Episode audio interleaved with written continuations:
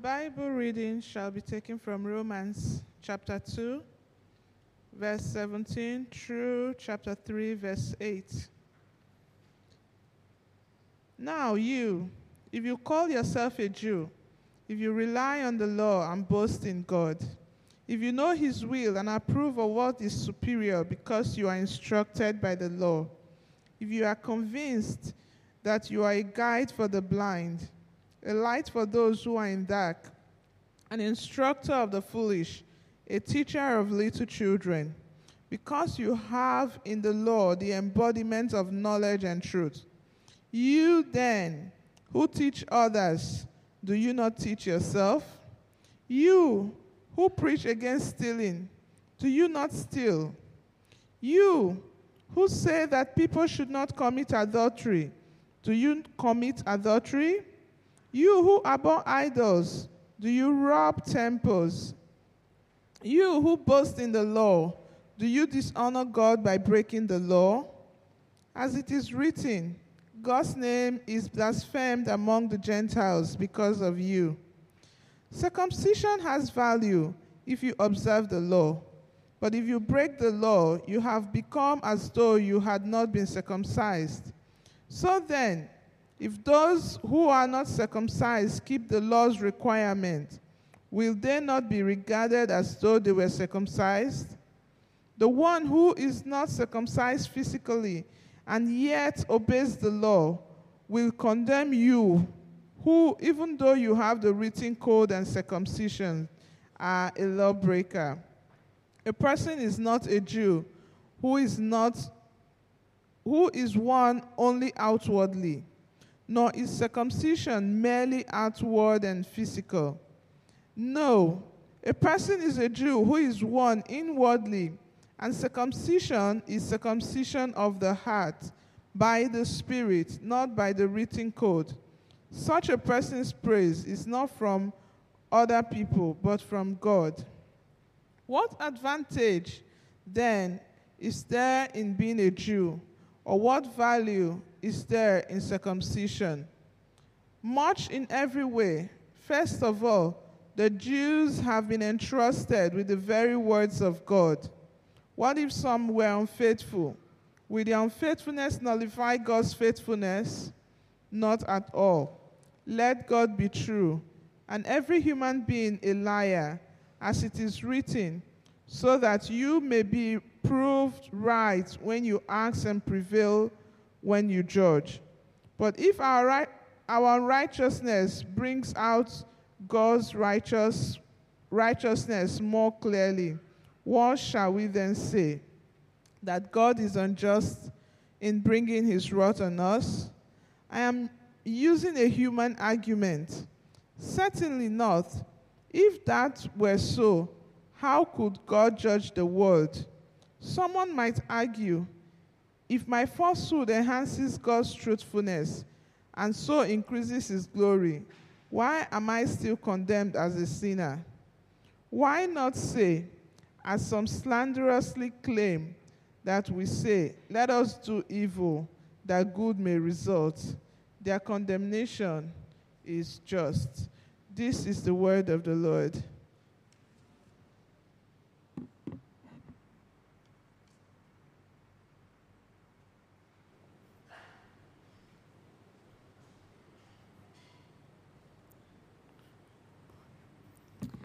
Thank you, Shawa, for uh, praying. Thank you, uh, um, sorry, Mercy, for uh, reading.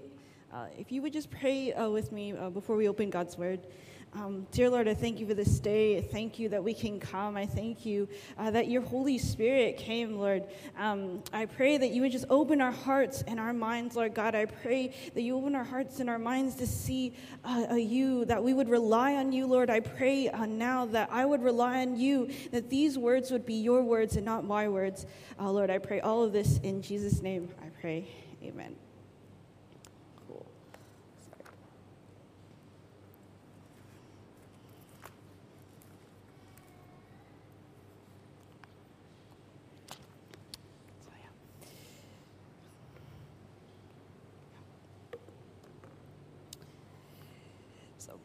Uh, there's a pastor, uh, John Gershner. He's, uh, he was a pastor in the seventies. And he talks about this time where he went on this boat excursion somewhere in, in Asia. And, in, and and as he was on this boat, it was him, his wife, and uh, there was also this man uh, running the boat, and also the man's grandson, all on this boat. Okay, and so as they're on this boat, as they're coming back from their boat ex- excursion, what happens is they accidentally bump into another boat, okay? And their boat fills with a little bit of water. It's it's okay. And so, um, but it's, you know, the other boat goes away, they go away, and they're going again towards the shore, right? They're coming back from their excursion. And as this is happening, uh, the, the, the other man on the boat is, is starting to get a little agitated. He's starting to freak out a little bit. And John sees the, this guy and he goes, "It's okay, you're okay." He's trying to console him. You're okay. We're gonna be a, we're gonna be fine. You're okay. We're okay. It's fine. And as it's getting closer and closer to the shore, right? This guy is starting to get more agitated. He's starting to get more uh, uh, annoyed, scared, right? And John again is trying to console the guy. It's okay. We're okay. It's okay. Everything is fine. Every it's okay. And as they they get real close to the shore, again, the guy is really starting to get agitated. And John goes, "It's okay, it's okay, everything is fine, it's okay." And the guy um, who, right, doesn't speak much English, right, goes, "I not okay, you not okay, we not okay." And he pushes John and his wife onto the shore, grabs his, his grandson, throws him onto the shore, and jumps onto the shore. And a minute later, the boat sinks. It sinks, it goes into the water. And see, what John didn't notice was that there was a huge hole in the boat, right? And if they had stayed any longer on, if they had stayed any longer on the boat, right, they would have sunk, right? They probably wouldn't have made it, right? And and, and this man said, it's, it's not okay. See, the thing is, is when John saw this, he said, actually, in the answer to the question in that time about morality, right? When we look at the Bible, actually the message of the Bible, is it not that we are all not okay? If we don't have the saving grace of God, we are not okay. All of us are not okay.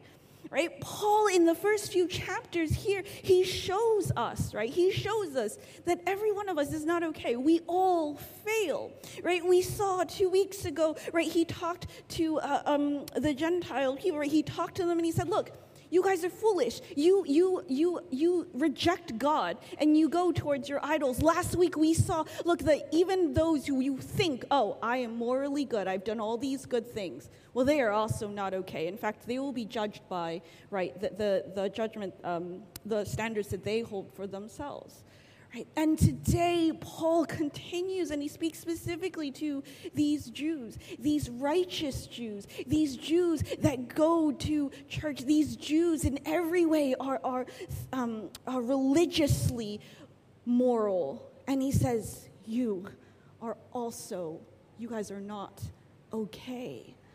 Because your reliance is not on my grace, but your reliance is on your law. And today we will see, well, we need to rely on our relationship with God. We will see that in many ways, actually, we rely on our religious works and not on our relationship with God. Well, how do we, how do we be a people that has this reliance on the Lord? Well, we do this in three ways. The first is, well, we have a reliance on grace and not the law. We have a reliance on grace, not the law, right? Uh, we see this in verses seventeen um, to twenty-four. Look what it says uh, here in the first bit. "Now you, if you call yourself a Jew, if you rely on the law and boast in God, if you know his will and approve of what is superior because you are instructed by the law, if you are convinced that you are the guide for the blind and a light for those who are in the dark and an instructor of the foolish, a teacher of little children, because you have in the law embodiment of knowledge and truth." Here he's talking about, right, these Jews, right, who felt that they were privileged. And in many ways, actually, it is true. Like, a lot of these are truths, right? That they saw themselves as these things. They they, they identified. They are Jews. He calls you your identity in Christ, right? You you you have this special relationship with God, right? For the longest time, yes, the the, he, the Jews had this relationship with God, right? They say you rely on the law, right? They thought that the reliance on the law would exempt them from judgment, right? This was the thought they they had, right? They've had this law, they've known what the word says, right? And that because of that, well, well, this covenant will. Well, that will save me, right? They they they had um, this notion. Well, they boasted in God. They boasted in the things, the blessings that God had given them, right? Again, these are not bad things, right? But their focus was wrong. And instead of the pride actually in God, right, they they were were boasting about all the good things God has done for me, right? Uh, the, they, they approve of what is superior because they are instructed by the law, right? They were able, right, to distinguish, well, this, this, this is the right thing. This is the true thing, and this isn't the true thing. Well, I know this because I know the law. I know, I know what, what the word says. I've gone to temple. I've gone to the synagogue. I've learned about these things, right? These are the privileges that they had, right? And it's true. It, these are, in many ways, these are good things, right? But but it, it brought um, them to a place where they relied solely on those things, right? In in this way, they thought, yes, well, you could be the guide to the blind, a light for those in the dark, right? The, the Jewish nation was called, was called to be a light. They were called to be a light to the world. They were called, the people saw this Jewish nation, they were to see Yahweh and how Yahweh worked in their life. This is all true. And they saw this. They they saw themselves as an instructor to the foolish, right? They were to teach people, probably new Christians in their mind, a teacher of little children. This is how they saw themselves. And yet here is what Paul says right after uh, this, right? He says, look, you then who teach others, do you not teach yourself? He says, you, you, you're, you're hypocrites, right? You, you, you have, you say you have all these privileges, you say you have all these knowledge, and yet you don't teach yourself. You don't live the way that you, you, you teach, right? You preach against stealing. Do you steal? You say that people should not commit adultery. Do you commit adultery? You abhor idols. Do you rob temples? You who boast in the law. Do you dishonor God by breaking the law? You see, everything that they were teaching, everything that they were doing, actually in that time historically, right, it was shown, well, that these Jewish people did do a lot of these sinful things. Actually, uh, there was a lot of uh, uh, sinful uh, things that the Jewish people did in that time, right? And the Jewish thought, well, we're different than those Gentiles, right? We're better than them because we we we we have the law, we know about the law, we don't do these things. And yet Paul is saying, look, no, you are just as bad as them. In fact, the things that you you know, you should know better. And in fact, those things that you say they shouldn't do, you do. And in so as it is written, God's name is blasphemed amongst the Gentiles because of you.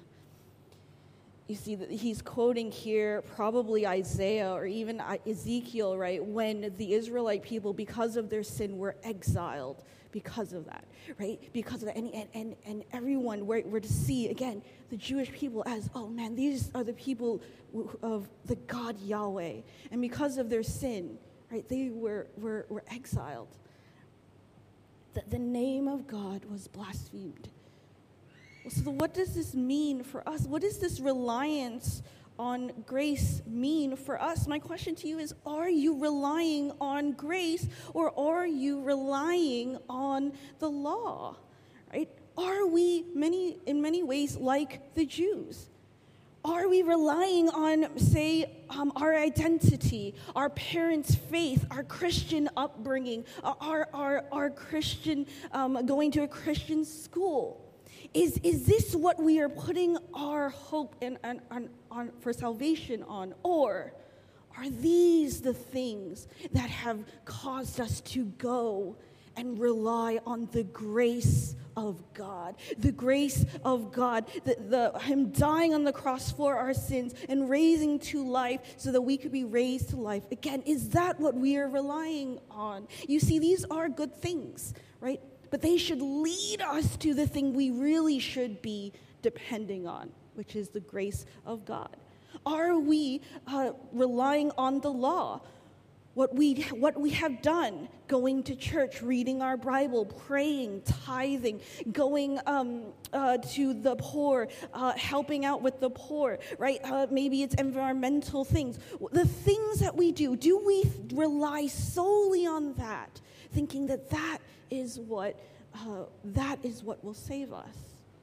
Or maybe it is our knowledge about God and our knowledge about the Bible. We know a lot about what the Bible says about a lot of things, about marriage, about singleness, uh, about uh, taking care of the earth. Do we u- use our knowledge about God, but, but we rely solely on that knowledge, and we don't actually have a relationship to truly know, well, what do we do with this information? What are you relying on? Maybe the second question I have to you is, well, are you living hypocritically? Are you living hypocritically? Maybe a better question to ask is, when you approach others, do you approach them in, in a manner that is judgmental? Or do you approach them in a way as a changed person by the grace of God? I really tried to think about uh, hypocrisy. Why is it that we, it's so easy for us to do it? Many times, honestly, I do it myself. Right? I teach students all the time. Right? Many times I realize I am telling them one thing, but I have been living in another way. Why is it that we do this? And I really thought about it, and I really thought, well, actually, how much of it is that I want to hide my true self? How much of it is that I, with all my Bible knowledge, I have a lot of knowledge, how much do I project that, all that I know, so that, well, if I tell you all the things I know about the Bible, I can hide what I'm actually doing, right? If I point out other people's faults, well, I can hide my own faults, the things, the sins that I am doing.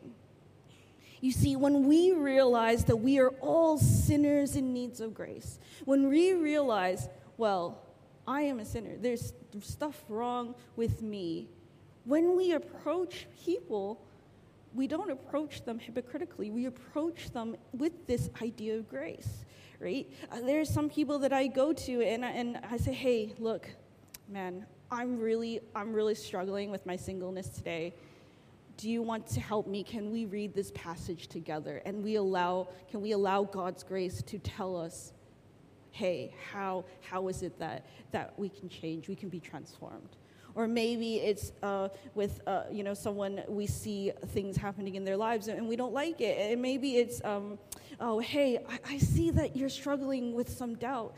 Do you just want to meet? Can I just tell you how God, how God changed me and helped me in my doubt in this moment, in this doubt that I'm still working on? But let's work on it together. Let's have God reveal His grace to us when it comes to this. See, if we realize that we are all sinners in need of grace, when we approach people, we will not approach them hypocritically. If we rely on grace and not the law. And the second thing we see, well, it, it is an inward focus, not an outward focus. How is it that we can rely on our relationship with God? Well, it is an inward focus, not an outward focus. Uh, focus, right? And we see this in verses twenty-five to twenty-nine. Right? He talks about circumcision here, right? A circumcision has value if you observe the law, but if you break the law, you have become as though you had not been circumcised. So then, if those who are not circumcised keep the law's requirements, they will not be regarded as though they were circumcised. The one who is not circumcised physically and yet obeys the law will condemn you, even though you have the written code and circumcision are a law breaker.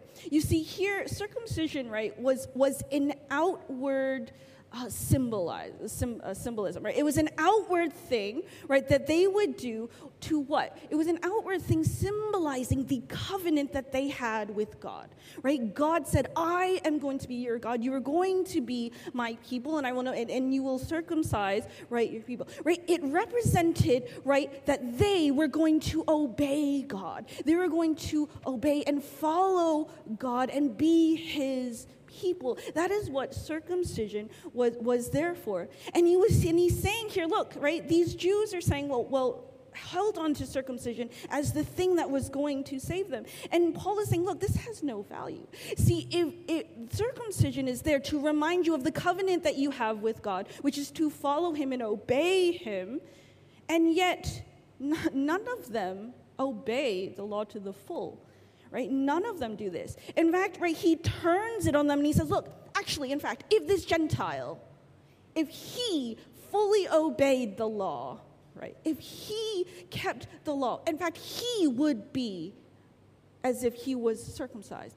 He would be called uh, one of my people. Right? To them, it was this crazy concept. And in fact, for them, verse twenty-seven, you see here, right, he says, look, in fact, right, they had this idea that they were going to be the ones judging, right, all the Gentiles, right? And he says, he flips it. He says, look, no, actually, they will, right? It's a slight allusion to the future. It's a slight allusion to what he will talk about, right, how we are actually, right, if we believe in Christ, that, that we are cleansed, right? We are seen as not guilty. We are seen as people who have done the law to the full. Right, he's alluding to it, right? Uh, but he's not quite there yet, right? But he's saying, look, it's an in, it's an inward thing, right? It, he he he talks in the next twenty-eight to twenty-nine really how inward that he compares it to this outward thing to an inward thing, right? A person is not a Jew who is only outwardly, meaning uh, the circumcision. He's not he's not a Jew, right? Only on the outside. Right, it is something on the inside, right? No circumcision, me- uh, nor is circumcision merely outward and physical. No, a person is a Jew who is one inwardly, and the circumcision is a circumcision of the heart, by the Spirit, not by the written code. You see, it's something inward that is there, right? For us nowadays, this is, is uh, what we would see. This uh, is is baptism. Right? Baptism, right? Baptism is the outward symbol. It, it, it is saying that we are part of the church. Right? But when someone is getting baptized, what we are saying is we are seeing an outward demonstration of what is happening inside, right? What is happening inside of them, they are being cleansed, right, of their sins, right, and they will rise life. When we see a baptism, that is what happened. We are seeing this, this symbolism of this cleansing of their sin and raising to life, right? It is not the baptism that saves them. It is the belief in in in the resur- in, in in the death and resurrection of Christ that saves them. It is the transformation inside that is happening, and that is what we are seeing as an outward thing. See, that is what he's saying. It's so, it's something inward that is happening. Right? It is this circumcision of the heart. This is n- by the Spirit, right? Uh, uh, this is not something new to them, right? Actually, in Deuteronomy ten, it talks about circumcision of the heart. In Jeremiah, it talks about circumcision of the heart. Look at Deuteronomy thirty-six. Uh, the Lord your God will circumcise your hearts and the hearts of your descendants so that you may love him with all your heart and with all your soul, and live. You see, there's something. He's saying, look, there's going to be this Spirit. There is going to be something in you that changes you. Right? There's this inside, inward thing. And the thing that we do is not something that others can see outside. It is from God. It is something that God sees. Right? When I, when people see me, they might see, right, uh, you know, so, oh, uh, they might see someone who's on staff. They might see someone who, who does these, these good things. But when God sees me, he sees the true me, all my sins, as, as well as the transformation, the constant change in my life. It is God who sees, and he is the one we should worry about. You see, it is an inward focus. It is an inward focus. We should focus inwardly, not externally. Right? If I were to ask, ask you this question, what makes you a Christian? I ask a lot of people this question. Right? And a lot of people will answer me and say, well, I grew up in the church. I was baptized. I was raised in a Christian home. I pray. I read my Bible. I tithe. Right? That, that describes a lot of what they do. Right? But but what I, but what I would love to hear them say is, oh, well, my relationship with God is is is what makes me a Christian, right? Actually, uh, me um, reading His Word and God revealing to me things and changing me from the inside. That that is what makes me a Christian. You see, that is the difference. The see the difference is is that when we have the Holy Spirit in us, right? Today is Pentecost. We are given the Holy Spirit, and He is in us, and He changes us and transforms us. What it is is that He, right? As we're reading His Word, we are given the lens of Jesus. When we see people, we give them value. Why? Because that is how Jesus sees them, as people of value. When we see a Christian marriage, when we see marriage, we now see it in the lens of Christ. We now see it the way He originally designed it to be, and we live it out. You see, it is the inside that then would dictate how we approach these things on the Bible, how we live it out, right? It is not the actions that define us. No, it is the, it is the relationship we have with God, the transformation from the inside. My question is, do you have this relationship? Maybe you've sat here. Do you have this relationship? Do you know that He has died for your sin? Do you know that He has raised life? Do you know that He is waiting, that He wants you just to, to call on Him so that He can transform you, so He can change you, so He can give you, the, um, show you the way He has designed you to be? See, it is an inward focus, not an external focus. Uh, this last bit, Paul goes, and and and really, uh, it, I think what it, what he's saying is that we should continue in our relationship with God. Uh, he's made this case, right? This is three uh, one to eight. He's made this case that okay, um, you are Jewish people, right? And you being Jewish does not save you, right? You are not okay, right? You need God, right? He's made this case, and then now he's coming up with all these questions, these arguments that these Jews possibly have would have come to be against this argument that he has just made, right? And really from here we can see, well, we should just continue in our relationship with God, right? He, he answers the question, well, what, what is the advantage of circumcision, right? Does it not have any value? You just said it doesn't have any value. No, see, here's the difference. See, Paul didn't say circumcision or the law, knowing these things. He didn't say that these didn't have value. What he said was, it does not have value when it comes to saving you, right? The, the Christian upbringing, the, the circumcision, right, knowing of the law, no, it is, it is of value. First of all, the Jews have been entrusted with the very words of God, right? We are given the law. We are given the words of God, the knowledge of God, and we know it, and, we, and, and it is a precious thing where we can live it out and, and teach it to others. You see, the problem is that their focus was on themselves and not on the one who gave it to them, right? Then he asks the question, well, what if some were unfaithful? What if these Jews that do not follow me, do that completely reject God and these things? Well, will their, un- their unfaithfulness nullify God's faithfulness? Will it mean that God is not faithful, right? And Paul emphatically says, no, not at all, not at all. This is the strongest way he could say it, not at all, no way that this will happen. And he, and he points to, look, no, let God be true. God is true to His promises. When God says something, He is true, He is faithful. It is us, it is the human that is a liar. It is the human that is the one that is unfaithful. And he points to this, to um, uh, David there, so uh, when he says, right, this is where, um, quoting Psalm fifty-one, where David had just um, did his sin with Bathsheba, right? And he's calling for repentance, and he's repenting to God, and he's asking God, he's showing God, look, I, I am sinful, I am unworthy, I am unfaithful, but you, God, are faithful. You, God, can judge me in any way that you are, because I know that you are just. You see, our God is faithful, and, and, and that is, and wouldn't that motivate us to continue our relationship with Him? And, and, and it's really easy to see this as well. He comes to this, and he does note that this is a human argument, right? He doesn't actually think this, but he's trying to think logically. If we think that, if we think that, oh, well, doing religious things don't matter, well, does that mean we can sin?